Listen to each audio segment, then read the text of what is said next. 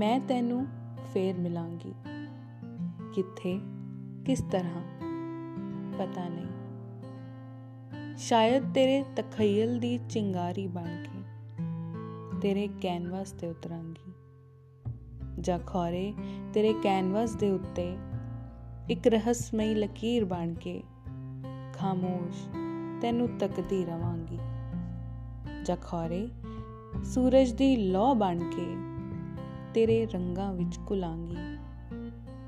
ਜਾਂ ਰੰਗਾਂ ਦੀਆਂ ਬਾਹਾਂ ਵਿੱਚ ਬਹਿ ਕੇ ਤੇਰੇ ਕੈਨਵਸ ਨੂੰ ਵਲਾਂਗੀ।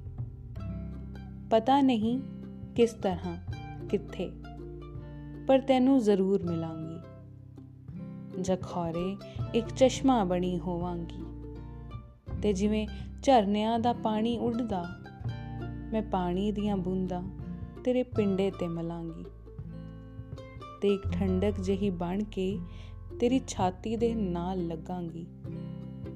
ਮੈਂ ਹੋਰ ਕੁਝ ਨਹੀਂ ਜਾਣਦੀ, ਪਰ ਇੰਨਾ ਜਾਣਦੀ ਹਾਂ ਕਿ ਵਕਤ ਜੋ ਵੀ ਕਰੇਗਾ, ਇੱਕ ਜਨਮ ਮੇਰੇ ਨਾਲ ਤੁਰੇਗਾ।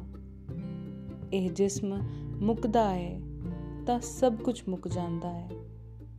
ਪਰ ਚੇਤਨਾ ਦੇ ਧਾਗੇ ਕਾਇਨਾਤੀ ਕਣ ਹੁੰਦੇ ਨੇ। ਮੈਂ ਉਹਨਾਂ ਕਣਾਂ ਨੂੰ ਚੁਣਾਂਗੀ।